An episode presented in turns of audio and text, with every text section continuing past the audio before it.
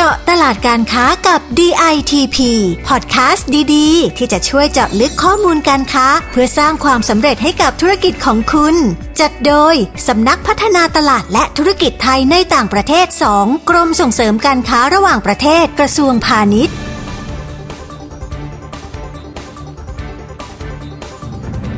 สวัสดีค่ะ พบกันเช่นเคยนะคะ กับเจาะตลาดการค้ากับ DTP Podcast ดีๆ จากสำนักพัฒนาตลาดและธุรกิจไทยในต่างประเทศ 2 ดิฉัน ประภาบุรณศิริหัวหน้ากลุ่มงานแผนและอำนวยการ คุณผู้ฟังคะ ถ้าพูดถึงประเทศเนเธอร์แลนด์นะคะ หลายท่านอาจจะนึกถึงภาพของกังหันลม นึกถึงทุ่งดอกไม้สีสันสดใสสวยงามใช่ไหมคะ แต่มีสิ่งหนึ่งนะคะที่หลายท่านอาจจะยังไม่รู้ว่าเนเธอร์แลนด์เนี่ยเป็นประเทศศูนย์กลางของโกโก้ และผลิตภัณฑ์โกโก้นะคะ วันนี้เราจึงจะไปเจาะลึกเรื่องราวของอุตสาหกรรมโกโก้ ในประเทศเนเธอร์แลนด์กันนะคะ กับท่านผอ. ชนันดาสรพักดี ผู้อำนวยการสำนักงานส่งเสริมการค้าในต่างประเทศณกรุงเฮกประเทศเนเธอร์แลนด์ค่ะ สวัสดีค่ะผอ.ค่ะ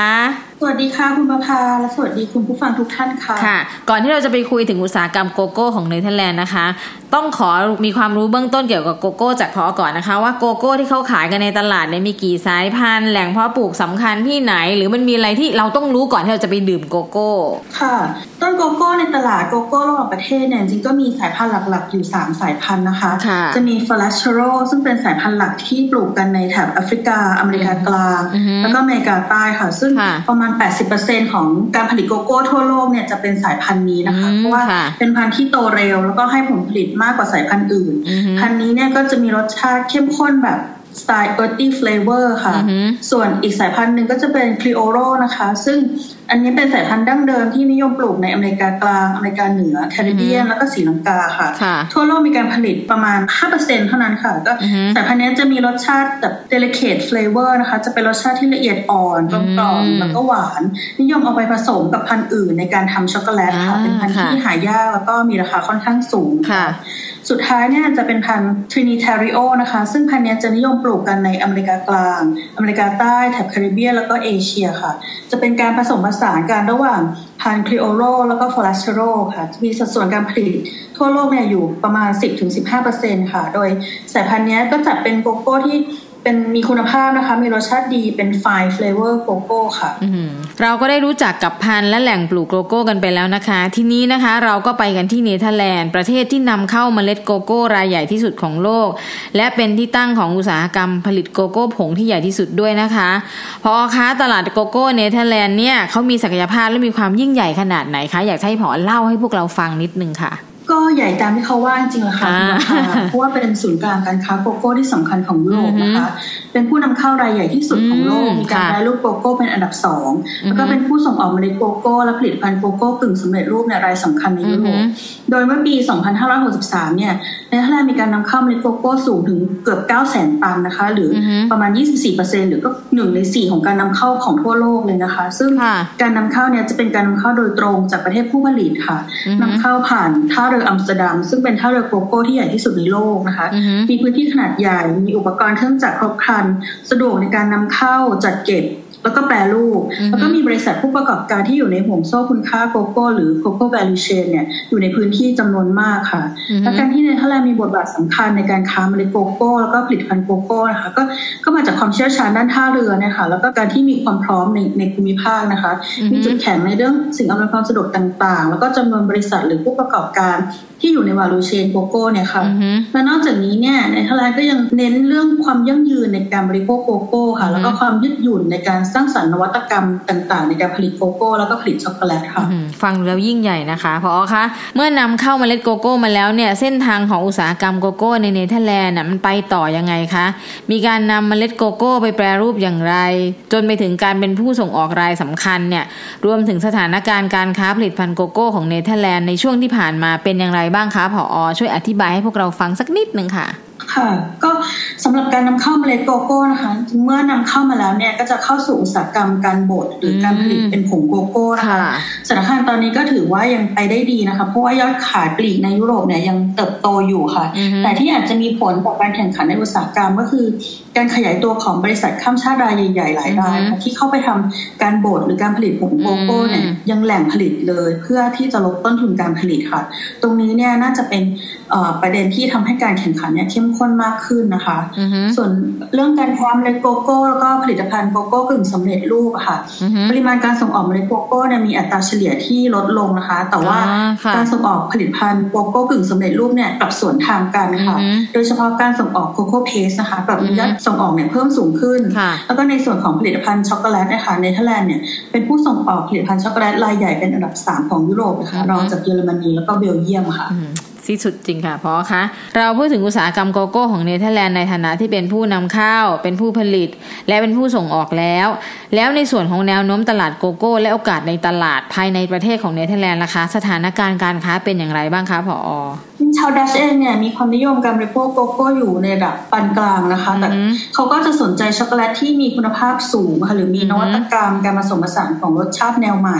เอ่อเป็นช็อกโกแลตที่ดีต่อสุขภาพที่มีคุณภาพดีนะคะดีต่อสุขภาพเช่นประเภทที่เรียกว่า bean to bar ค่ะ ก็คืออือฮึจะเป็นการผลิต ช็อกโกแลตด้วยการแปรรูปโกโก้เมล็ดเต็มนะคะโดยไม่มีการส่วนผสมของไขมันอื่นๆเลยอ่านอกจากค่ะโกโก้ butter เท่านั้นค่ะซึ่งก็จะแตกต่างจากการผลิตช็อกโกแลตแท่งที่เป็นแบบ mass production ค่ะอือฮึแล้วก็จะอีกประเภทหนึ่งก็เป็น craft ช็อกโกแลตเนี่ย อันนี้ก็กำลังเป็นที่นิยมมากขึ้นนะคะอ่าค่ะซึ่งอย่างที่เคยเล่านะคะว่าชาวดัตช์เนี่ยจริง ๆ ที่เคยเล่าไปว่าเป็นคนประหยัดมากๆเลยแต่จริงๆแล้วเขาก็ยินดีที่จะจ่ายนะคะ เพื่อในราคาที่สูงขึ้นเนี่ยเพื่อสินค้าที่ดีแล้วก็มีคุณภาพมีความยั่งยืนเลยอืค่ะอฮึเขาก็พร้อมที่จะจ่ายเพิ่มขึ้นค่ะอือฮึสำหรับตลาดโกโก้ในเนเธอร์แลนด์นะคะจะมีลักษณะเฉพาะที่โดดเด่นกว่าที่อื่นก็คือเขาจะให้ความสำคัญแล้วก็มุ่งเน้นเรื่องความยั่งยืนอย่างมาก ๆ เลยอ๋อนะคะโดยค่ะจะเห็นได้จากการที่รัฐบาลเนี่ยมีการลงนาม Declaration of Intent to Achieve 100% Sustainable Cocoa Consumption ค่ะซึ่งเป็นการประกาศเจตจำนงที่จะบรรลุเป้าหมายในการบริโภคโกโก้อย่างยั่งยืนให้ได้100%ภายในปี 2568 ค่ะอือฮึซึ่งเรื่องนี้มีความสำคัญต่อการขับเคลื่อนแล้วก็การเติบโตของอุตสาหกรรมโกโก้ แล้วก็ช็อกโกแลตของเนเธอร์แลนด์อย่างมากเลยค่ะค่ะวัตถุประสงค์จริงๆเนี่ยก็คือเพื่อพัฒนาคุณภาพชีวิตของเกษตรกรนะคะ รวมถึงครอบครัวของเกษตรกรนะคะ แล้วก็เพื่ออือฮึรักษาสภาพสิ่งแวดล้อม แล้วก็ยังรวมไปถึงว่าการที่จะสามารถตรวจสอบข้อมูลย้อนกลับได้ทั้งหมดทั้งกระบวนการผลิตตั้งแต่ปลูกจนถึงผลิตเป็น product ที่จำหน่ายอยู่ในตลาดเลยนะคะ อันเนี้ยก็เพื่อความยั่งยืนในตลาดโกโก้ของเนเธอร์แลนด์ค่ะค่ะแสดงว่ารัฐบาลเขาให้ความสำคัญมากนะคะ แม้สินค้าโกโก้จะฟังดูไม่ได้แบบเออเหมือนสินค้าทั่วๆไปหนึ่งชนิด แต่รัฐบาลให้ความสำคัญว่าจะต้องดูแลปลูกยังไง รักษายังไงหรือแม้กระทั่งบริโภคยังไง ให้ให้เรียกอะไรรักษาความยั่งยืนเป็นมิตรกับธรรมชาตินู่นนี่ใช่นี้นั้นใช่ไหมคะผอใช่เพราะฉะนั้นนะคะ คุณผู้ประกอบการไทยเนี่ยเราก็ต้องดูว่าแม้สินค้าตัวหนึ่งจะฟังดูไม่ยิ่งใหญ่แต่พอมันยิ่งใหญ่เรื่องของการให้ความใส่ใจให้ความสนใจ เพราะฉะนั้นนะคะ เราจะไปค้าขายเราก็ต้องคำนึงถึงเรื่องนี้ด้วยนะคะผอทีนี้มาถึงคำถามสำคัญที่หลายคนก็รอฟังอยู่ว่าโอกาสของผู้ประกอบการไทยเนี่ยที่จะเข้าไปสู่อุตสาหกรรมโกโก้เนี่ยในเนเธอร์แลนด์หรือว่าประเทศอื่นๆในยุโรปอะค่ะเป็นไปได้มากน้อยแค่ไหน หรือว่าจะต้องไปทางช่องทางไหน อยากให้ ผอ. แนะนำว่าทำยังไงถึงจะเข้าได้อย่างเงี้ยค่ะ ค่ะจริงก็มีโอกาสเป็นไปได้นะคะ เพราะว่าการนำเข้าเมล็ดโกโก้ในยุโรปเนี่ยยังมีแนวโน้มที่จะขยายตัวสูงขึ้นเรื่อยๆ ค่ะ เพราะว่าค่ะโกโก้เนี่ยเป็นวัตถุดิบที่นำไปใช้ได้ทั้งในการทำอาหารทำขนม แล้วก็ผสมในเครื่องดื่มต่างๆนะคะอ่าซึ่งค่ะโกโก้จึงถือว่าเป็นพืชเศรษฐกิจใหม่ที่มีโอกาสที่จะเติบโตอีกมากค่ะอือฮึเพ ราะว่ามีความต้องการเพิ่มขึ้นอย่างต่อเนื่องค่ะแล้วโกโก้นั่นก็เป็นพืชที่ปลูกง่ายนะคะเพราะว่าอืมจะปลูกแต่โกโก้เต็มพื้นที่การเพาะปลูกไปเลยก็ได้ หรือจะปลูกอือฮึแซมกับพืชเศรษฐกิจอย่างอื่นก็ยังได้ค่ะเช่นกันนะคะค่ะโดยสภาพพื้นที่แล้วก็อากาศในบ้านเราเนี่ยจริง ๆ ก็เหมาะกับการปลูกโกโก้นะคะอืมเพราะว่าค่ะโกโก้เป็นพืชเขตร้อนค่ะอือฮึในช่วงประมาณ 3 ปีที่ผ่านมาค่ะ ก็จะมีการปลูกโกโก้ในบ้านเราเนี่ยมากขึ้นนะคะจะเริ่มนิยมเพาะปลูกโกโก้กันมากขึ้นนะคะ มีการอือฮึปลูกแล้วก็แปรรูป แล้วก็ยังมีการสร้างสรรค์เป็นผลิตภัณฑ์ช็อกโกแลตกันมากขึ้นด้วยค่ะอ่าค่ะแล้วถึงแม้ว่าตอนนี้เนี่ยผลิตภัณฑ์โกโก้ของไทยนะคะจะยังมีไม่มากอือฮึพอ